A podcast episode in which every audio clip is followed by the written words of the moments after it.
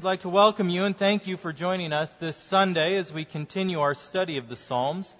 And I invite you to open your Bibles to Psalm 139. Psalm 139 this morning. Now, as we read through Psalm 139, you will see that a major shift occurs at verse 19. The first 18 verses, as we'll see, speak beautifully and poetically of the Lord's knowledge, presence, and creative work. But then verse 19 shifts gears and it says, Oh, that you would slay the wicked, O God.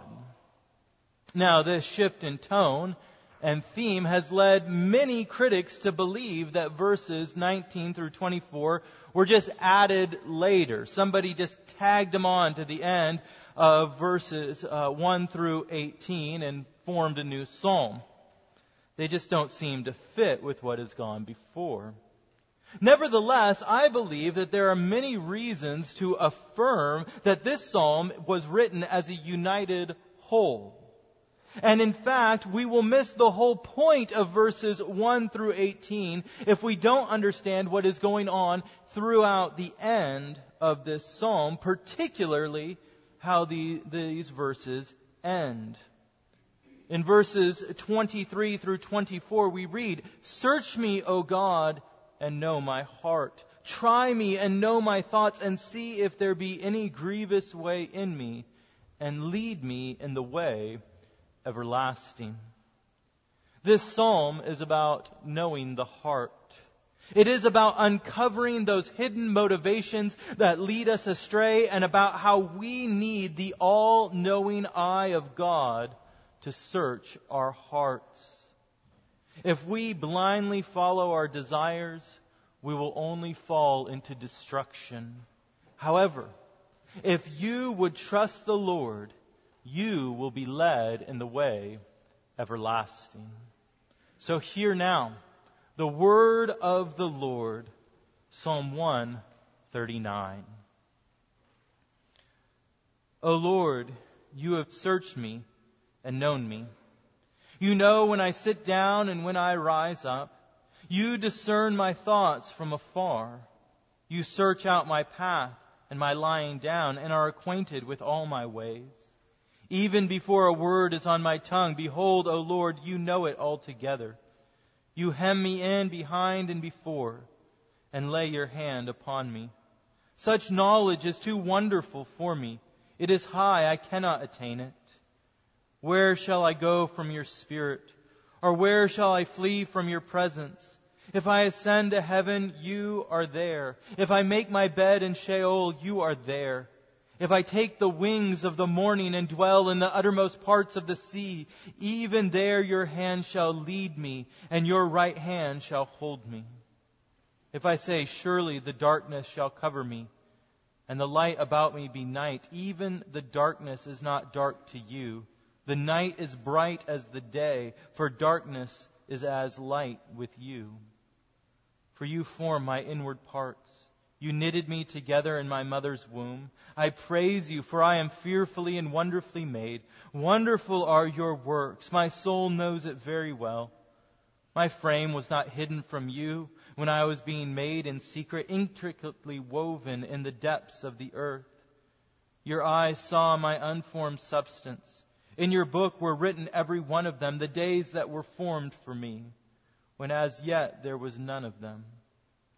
How precious to me are your thoughts, O God. How vast is the sum of them. If I would count them, they are more than the sand. I awake, and I am still with you. Oh, that you would slay the wicked, O God. O men of blood, depart from me.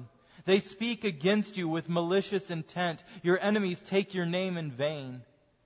Do I not hate those who hate you, O Lord? And do not I loathe those who rise up against you? I hate them with complete hatred. I count them my enemies. Search me, O God, and know my heart. Try me and know my thoughts, and see if there be any grievous way in me, and lead me in the way everlasting. The grass withers and the flower fades, but the word of the Lord remains forever. Let us pray.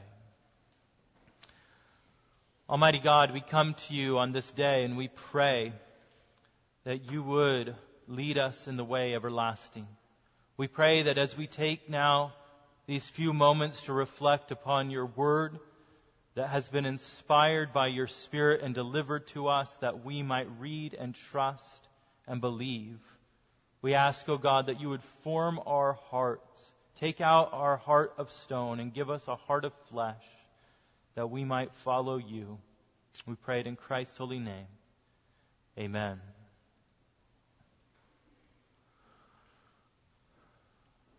The book, The Goldfinch, has been one of the most popular and widely awarded books of the last 10 years. It was even made into a movie recently, I've heard. And without going too deep into the 700 plus page plot, it is a coming of age book about a young boy who gets caught up in numerous pitfalls and he struggles to understand the relationship between motive and morality. Now, at the end of the book, the main character, Theodore Decker, reflects on his experiences and he says something rather profound. Listen to this quote. He says, Isn't it drilled into us constantly from childhood on?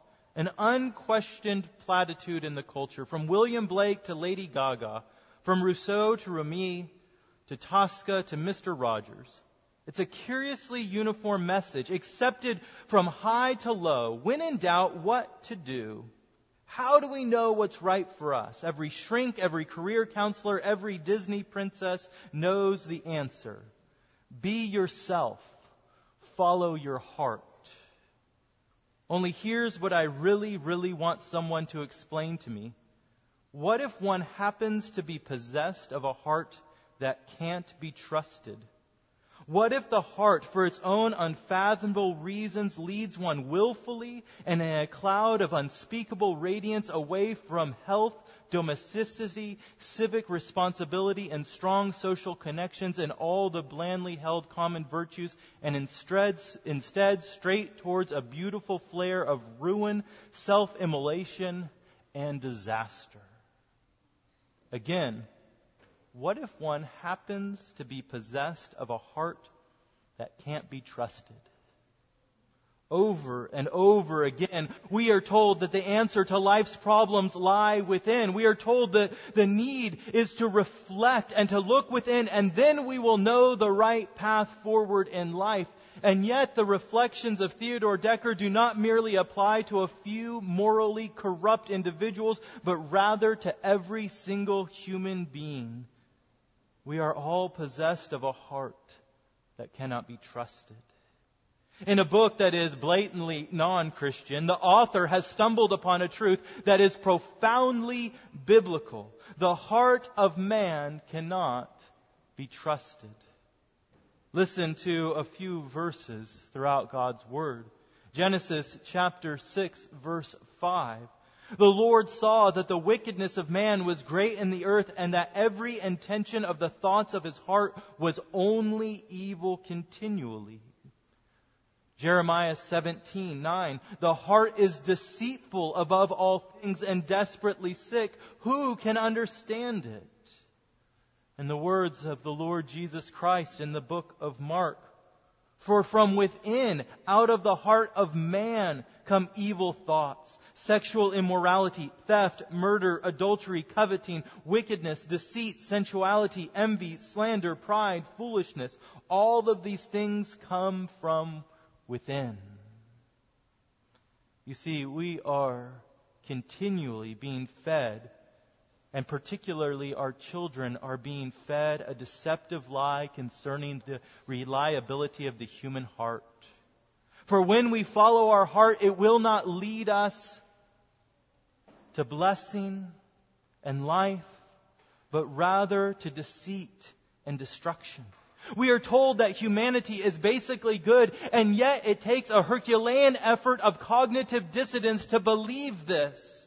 For if the heart is such a good guide, why are we continually being led astray? If the heart is to be trusted, why do we continually sin against God and against one another? We understand if you have children, you don't have to train your children to sin.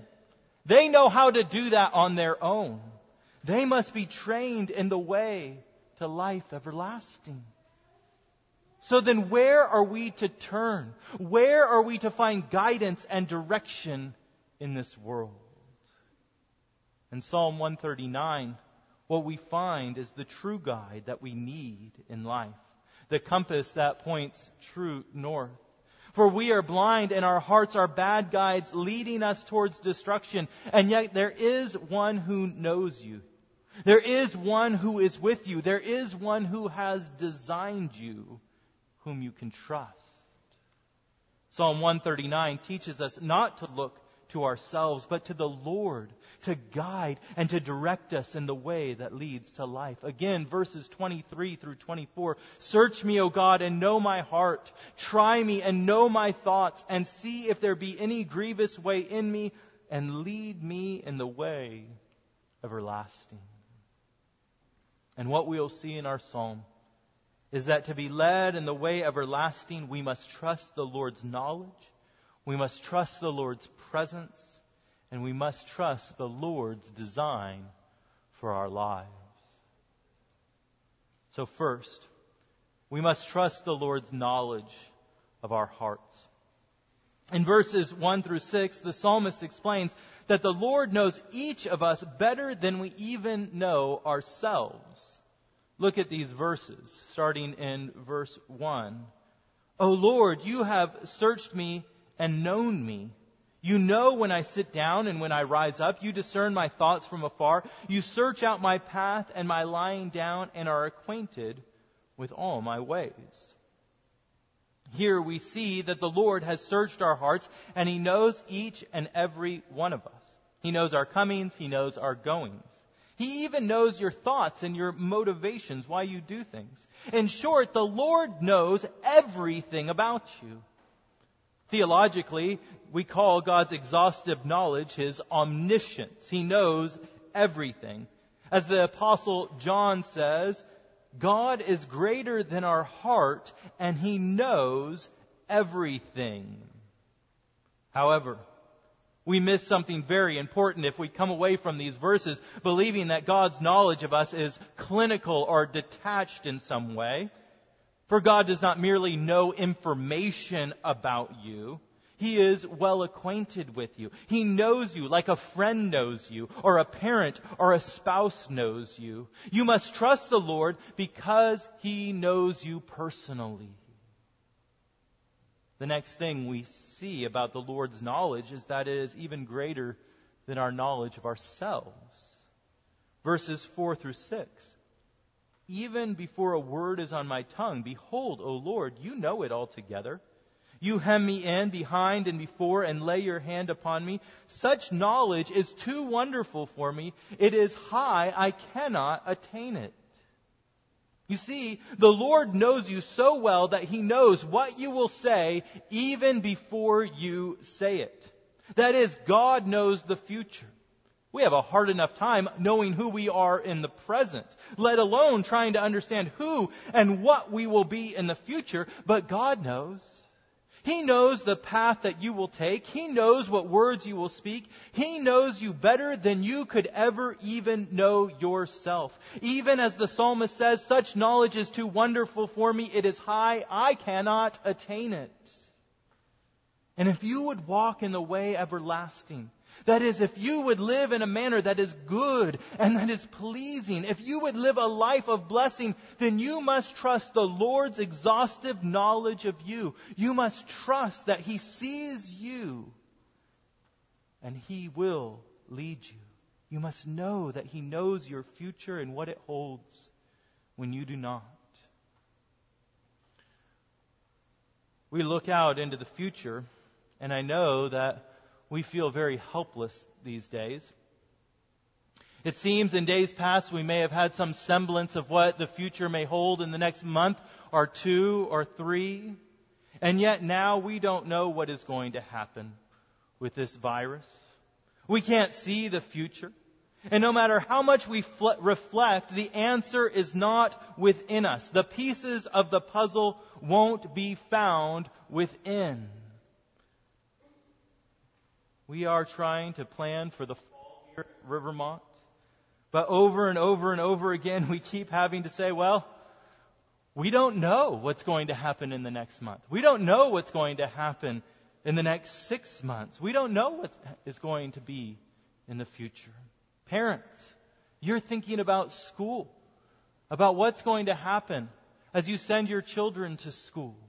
You're thinking, are they going to be in school? Are they going to have to come back home? You're wondering, is it a wise decision to send them to school or not? Maybe I should keep them home. And we don't know how to proceed. At work, you are trying to look, to move forward. But you don't know how to take the next step because you feel like you're stepping out into the dark. If you would walk with wisdom in this time, don't follow your heart, for it is filled with fear, it is filled with darkness, it is filled with doubt, it is filled with sin, and you will drive yourself into the ditch. Rather trust the Lord. Trust His knowledge of you and of your future, and you will be led in the way everlasting. For we must trust the Lord who knows us and who knows our future better than we even know ourselves. It is common to speak of walking a mile in someone else's shoes to describe that process of coming to understand their situation. That is, when you enter into someone else's world, you begin to see things that you would have never known or understood. This is one of the most powerful lessons of going on a short-term mission trip. It's to see how other Christians live in countries like El Salvador or Uganda. It is powerful to live, even for a short period of time, with those who live a very different life than your own. It will make you grateful, appreciative, and more understanding. And the amazing thing that we see in our text for this morning is that the Lord has chosen to be with his people, that is, to walk in their shoes. While he is omniscient and omnipresent, God is also close and intimate and present. To put it in theological terms, he is both transcendent, that is, he is high, and he is immanent, that is, he is close. And as such, he both knows and understands all of our ways. Listen to verses 7 through 10. Where shall I go from your spirit? Or where shall I flee from your presence? If I ascend to heaven, you are there. If I make my bed in Sheol, you are there. If I take the wings of the morning and dwell in the uttermost parts of the sea, even there your hand shall lead me, your right hand shall hold me. The psalmist is using extremes to speak of a whole. So no matter how high he goes, if he ascends to heaven, or how low he goes, if he makes his bed in Sheol, God is with him. The phrase, the wings of the morning, is speaking of the rising of the sun in the east. And talking about the uttermost parts of the sea is speaking of the west, because if you can think geographically, in Israel, the Mediterranean Sea is to the west. And so what he is saying, no matter how high I, I, go or how low I go, you are there. No matter if I go all the way to the east or all the way to the west, you are there. The Lord is with us wherever we go, even to the most dark places of our lives. For he continues in verses 11 and 12, If I say, surely the darkness shall cover me, and the light about me be night, even the darkness is not dark to you. The night is bright as the day, for darkness is as light with you. It is common for us to believe, or to at least feel, like God is hidden from the ugly and painful parts of our lives. We have this false belief that He would not soil Himself by being present with us when we are at our worst. And yet, He is with us. He is with us in our sin and our pain and our hardship. He is with us when we try to run away. He is with us when we try to run home and can't. He is with us when addiction takes over yet again. When we become the worst version of ourselves, He is there. He is with us when we rage and rebel against Him. For it is, is His nature not to run from the brokenness of our lives, but rather to bring light into the darkness of our lives. Not to avoid sinful people, but to embrace them with his presence. We see this most clearly in the person and work of the Lord Jesus Christ. For he is God himself who took on human flesh. He lived on this earth. He walked in our shoes, as it were. He was tempted. He was betrayed. He was killed. He even went into the darkness of death. Why? So that darkness could become light so that he might overcome temptation, so that he might bring forgiveness of sins, so that he might bring new and everlasting life, or to use the words of Psalm 139, so that he might lead us in the way everlasting. Why must we trust the Lord to lead us? Because he is present with us. He has walked in our shoes. He does understand your struggles, and He is even present with us now to take hold of your hand and to lead you where you need to go. How do we walk forward in this time of uncertainty? We don't look within and trust our hearts. We don't look without to the ever changing opinions of others, which is just a reflection of their darkened hearts. Rather, we look to the Lord Jesus Christ and we follow Him because He makes the darkness of this world light. Now, you might object when someone tries to give you advice. You might say, you know, you don't understand where I have been. You don't know me. You don't know my situation. You haven't been with me. And that might be true for everyone else in your life. But the Lord's presence has been with you all of your life. He understands, and through the Lord Jesus Christ, He is there to guide you in the way everlasting. Have you ever found yourself using the wrong tool for the job, something that wasn't designed to do what you wanted to do? Once I needed a hammer. It was a simple job.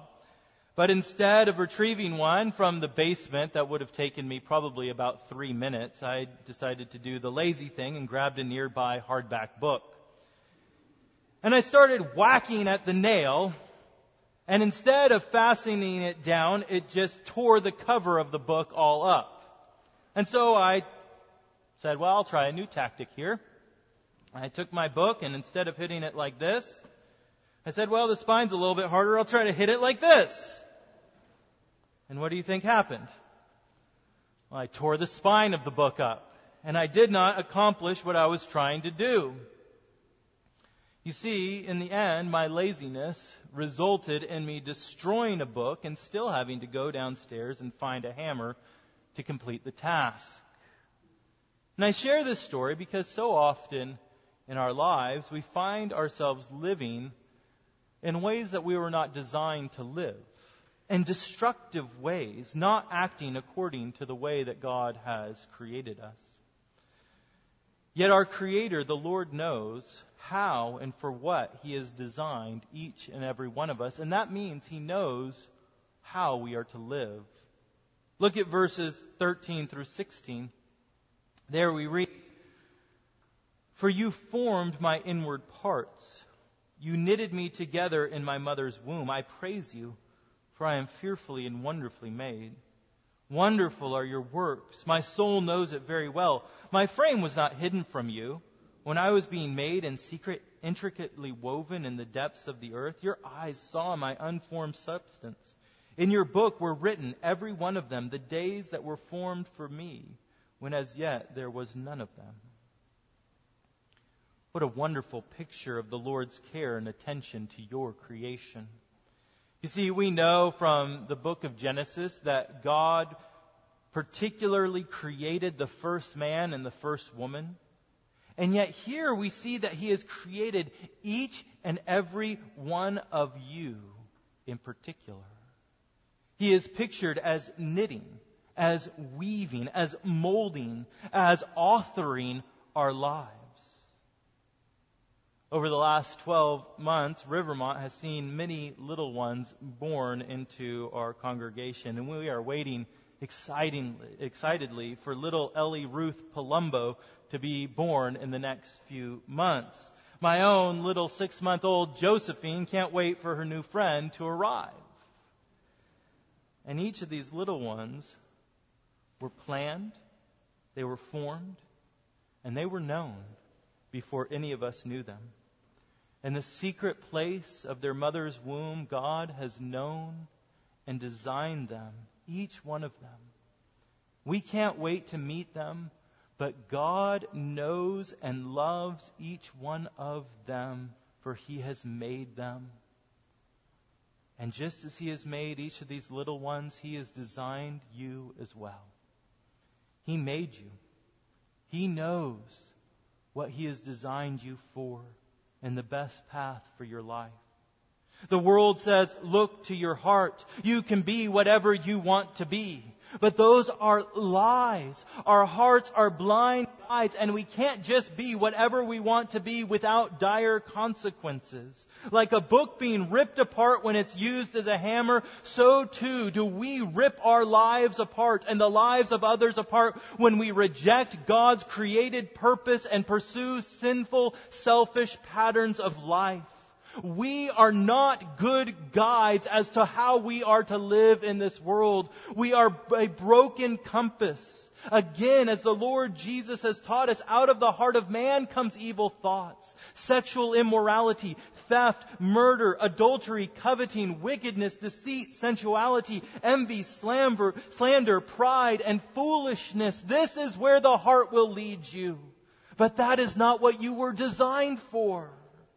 For God has created each and every one of us. He has a good plan and purpose for us. He has designed you for His glory and for your good. And so you must trust the design that God has for you. For though we have rebelled against what God has created us to be, through the Lord Jesus Christ, He has accomplished within us a new creation. By His saving work, He takes out of us our hearts of stone and gives to us a new heart, a heart of flesh.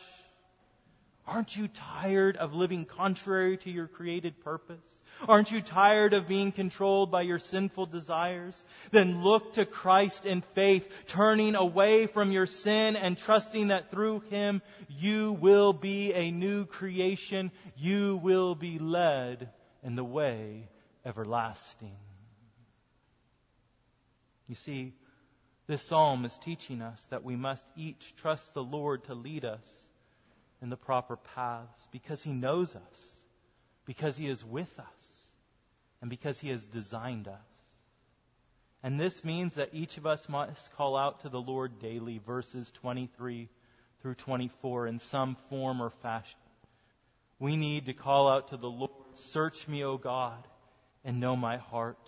Try me and know my thoughts, and see if there be any grievous way in me, and lead me in the way everlasting. You see, we are darkened in our understanding of ourselves. Our hearts are deceitful. They will lead us in the wrong way. And so we need to call out to God, Search me, God. Reveal to me, O God, the grievous ways that are in me, and you lead me in this life. For we remain blind to our sin and destructive behaviors until the Lord opens our eyes. It reminds me of a time in college when I was driving through campus, and everyone was pointing and waving at me like they were trying to get my attention. I wasn't sure what was happening, so I just waved back. I must have thought, hey, I'm a pretty cool guy. Everybody on campus seems to know me, so I just kept waving. When finally I got to my destination and I got out of my car, I saw what everybody had been making such a fuss about for a 10 foot long leaf filled branch was sticking straight out of the side of my real rear wheel well. This branch had obviously been dragging along the sidewalks of the University of Georgia, tripping people and causing general chaos as I drove down the streets. And I was oblivious to it. I couldn't see it. It was so low down that I couldn't see it out of the mirrors that I had. I needed an outside witness to tell me what was going on. What was apparent to everyone else was completely hidden to me. And Christian, so often in our own lives, our sin is causing general destruction and chaos all around us, and we just don't see it.